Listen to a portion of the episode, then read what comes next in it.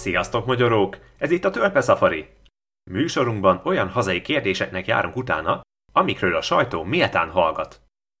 Múlt héten szponzorunk, a rajtaütés cukrászda meghívott a Hortobágyra, a világ színvonalú csendes falmjukra. Arra kértek, hogy saját élményeim alapján oszlassam el az alaptalan plegykákat arról, hogy a falmjuk titkos társaságok fedőszervezete lenne. Elvégre ők mindössze kézműves finomságokat készítenek. A hortobágyon csomagolják például össze az előfizethető rejtédobozaikat. Ezek jelképes havi 47 ezer forintért otthonunkba hozzák a nagyvilág ingyenségeit. Az előző doboz tárja a líbiai éjszakai minyon volt. Ebben a hónapban pedig a vadregényes keletről várható valami letaglózó siker.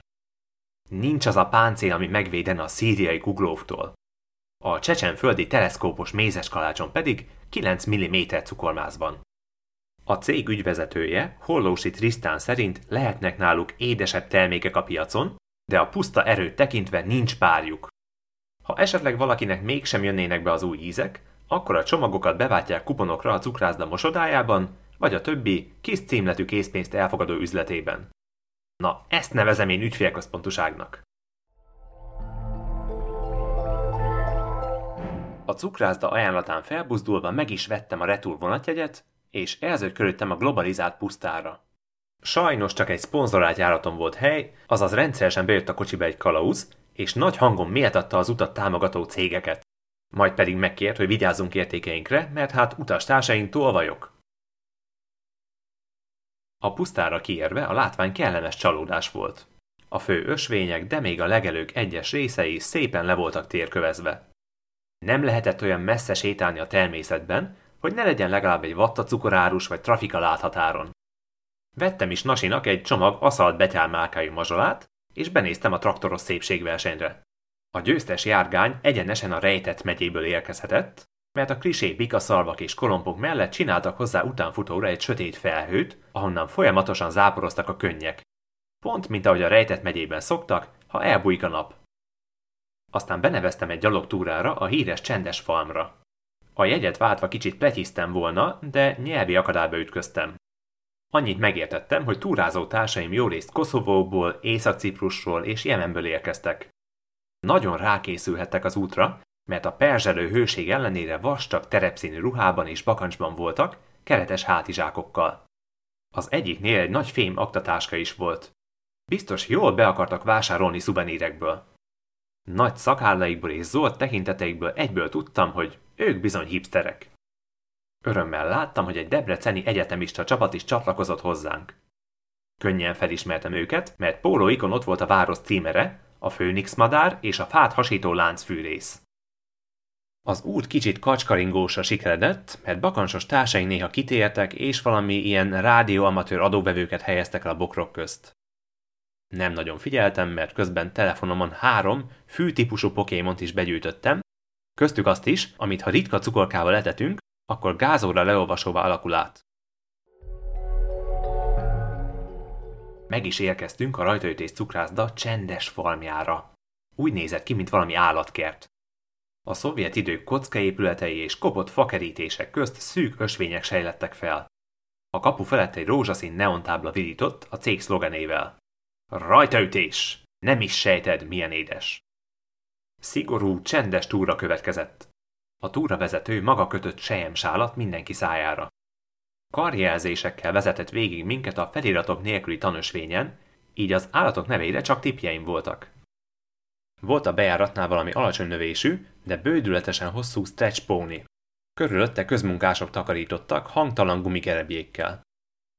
Vastag plexi üveg választotta el tőlünk a kavargó medencét, ahol a kerti törpék között egy amolyan tengeri panda úszkált. Tovább lépve felállt a szőr a hátamon a hajdúsági gyilokrút ketrecénél.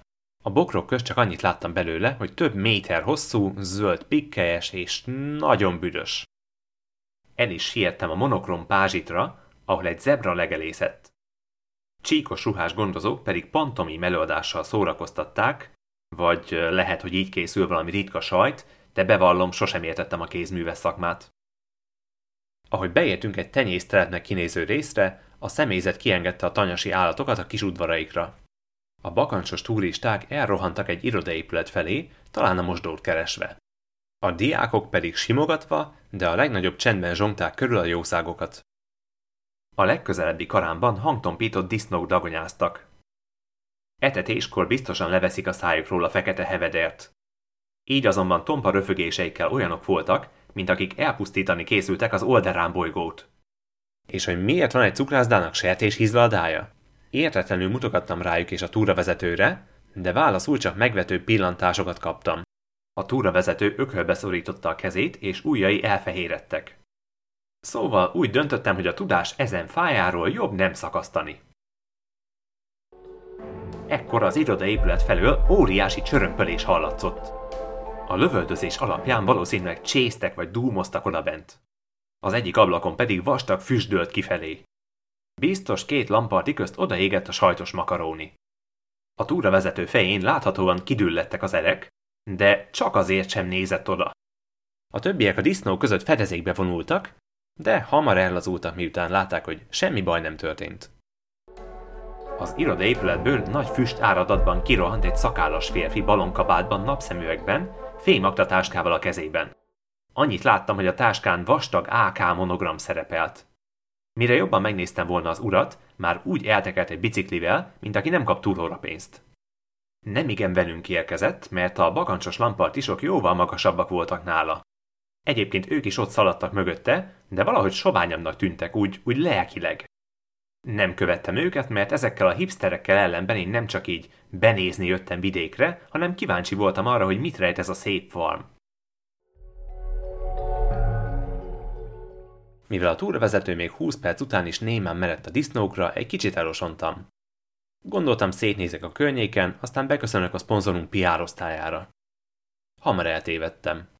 A telep széli legelőn oda mentem egy csorda szürke marhához és mangalicához, akikre csak egy kis aranyos puli vigyázott.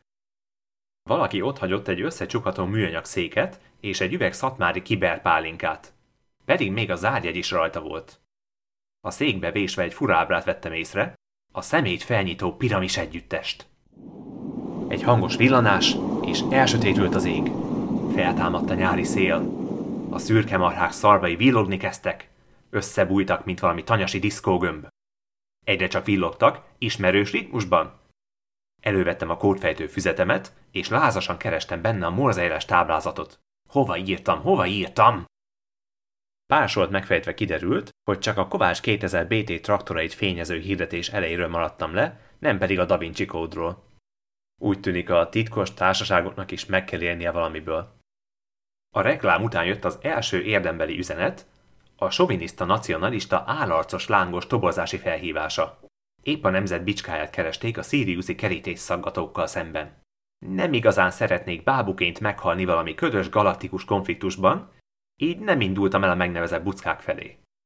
Utánuk a kecskeméti repülő süti mutatkozott be. Szimpatikusak voltak a humanista üzeneteik, azonban még hajón is émegek, nemhogy a felhők között, így ezt a találkozót is kihagytam. No meg nem tudtam, mivel juthatnék fel olyan magasra, ott a semmi közepén. Mit tehettem volna? Kizárásos alapon nagyot húztam a mellettem heverő üveg kiberpálinkából. Néhány korty után a szürke marhák árnyalatai eltompultak. A gémes kút kipixelesedett. Már nem is szél süvített, hanem sejmes bitözön. Az egyik mangalica hátán megjelent egy tenyényi USB csatlakozó, és belefetrengte magát a moslékos vájúból kiemelkedő dokkolóba. A puszta elhomályosodott, és csak a feketeség maradt. Áfacsalást éreztem a számban, és betöltődött a kiberpálinka liga chat szobája. Neonfényű avatárjaik ott álltak előttem mind, talpig csipekbe és új alaplapokba öltözve. Az egyik kimagasott közülük, mint valami PC guru. Ahogy megszólalt, zöld betűk úztak elém. Kovács 2000 BT. A jövő magvait vetjük. A betűk összekuszálódtak, majd lágyan folytak tovább. Nincs sok időnk. A gonosz hétfejű, hét fej, és egyik ravaszabb, mint a másik. Egyik feje tésztából font, másik szörben pompázik. A harmadik oroszlán akart lenni, ám szíve csupa pikkely.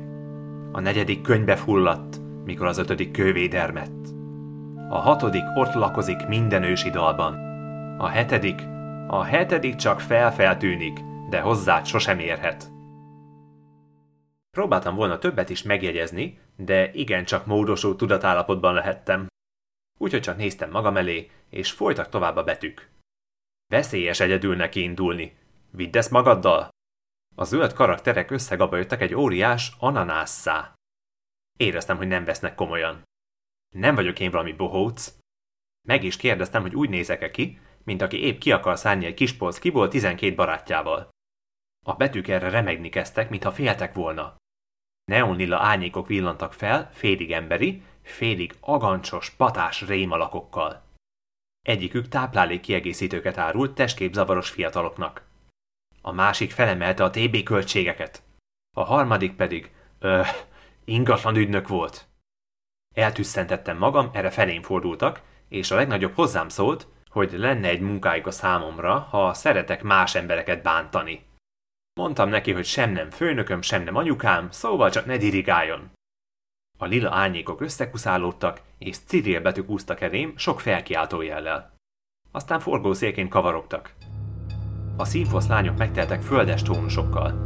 Emberi alakot öltöttek. Egy szalmakalap, karikásos tor és bajusz. Sok-sok bajusz. Ott is, ahol nem várnánk. Fújtató melkas, üres, fekete szemek. Egy elgyötört sóhaja felemelkedett, az összeállt ö, parasztelementál, fenyegetően csatogtatta az ostorát, és megpödörte a bajszát. Megdermettem. Nem vagyok az a kibersportoló alkat. Úgyhogy elkiáltottam magam, hogy ma már a GDP nagyobb része a győri Audi, mint az egész mezőgazdaság. Ellenfelem tétován nézett körül. Újra megjelentek a háttérben a hekkerek, és csak bólogattak. A vezetőjük előtt felvillant egy zöld, szomorú arca smiley. Erre a paraszt elementál egy zokogó bajus csomóvá görnyedt, én pedig, hát, nos nem is tudom. Egy picit sok lehetett az izgalom, vagy a kiberpálinka, így elvesztettem az eszméletemet. Mondjuk lehetett volna rosszabb is. Legalább nem a hírhet bakonyi fülzsír elementállal futottam össze a kiberpusztán. Na, akkor aztán moshattam volna az avatáromat. Amikor magamhoz tértem, egy dűlőn feküdtem repedezett talajon. A nap, mintha teljesítménybérjel sütött volna.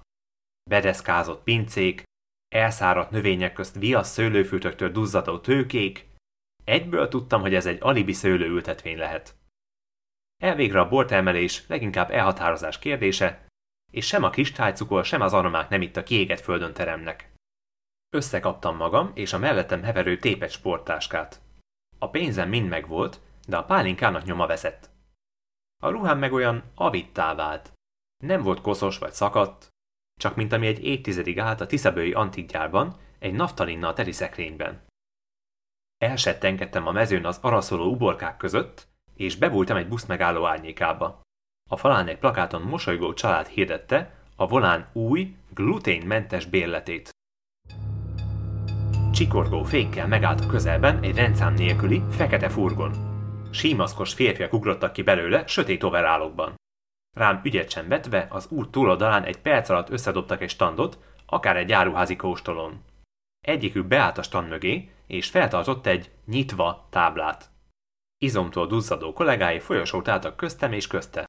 Legalább tucatnyian voltak. Szóval oda mentem. Az eladónál nem volt online pénztárgép. Viszont kipakolt egy sor jeltelen, fekete kartondobozt a standra. Némelyik akkora volt, mint egy kitömött bőrönd.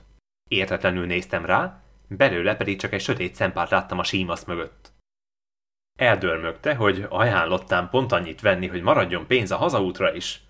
Elővettem a tárcámat, ő pedig előzékenyen belenyúlt, és kihúzta a megfelelő összeget. Lábam elé vetett egy nagy fekete dobozt, kezemben nyomott egy fekete lufit, és lágyan kinevetett.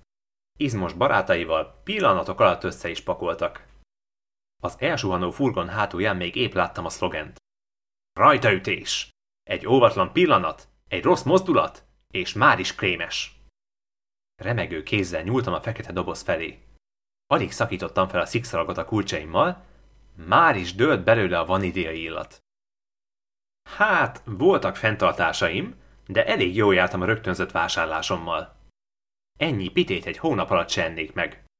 Kicsit agresszív a marketingjük, de valahogy el kell érni a fogyasztókat. Meg aztán így az adózás is kevesebb macera.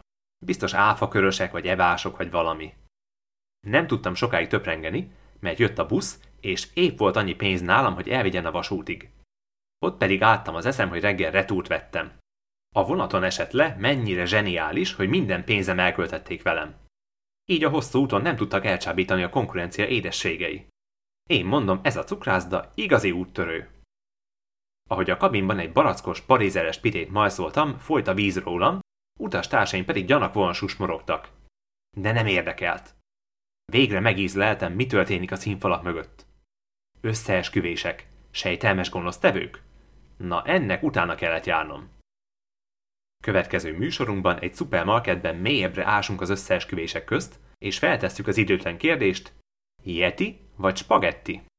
Addig is élvezzük az ízeket, míg nem valami más élvezi a miénket.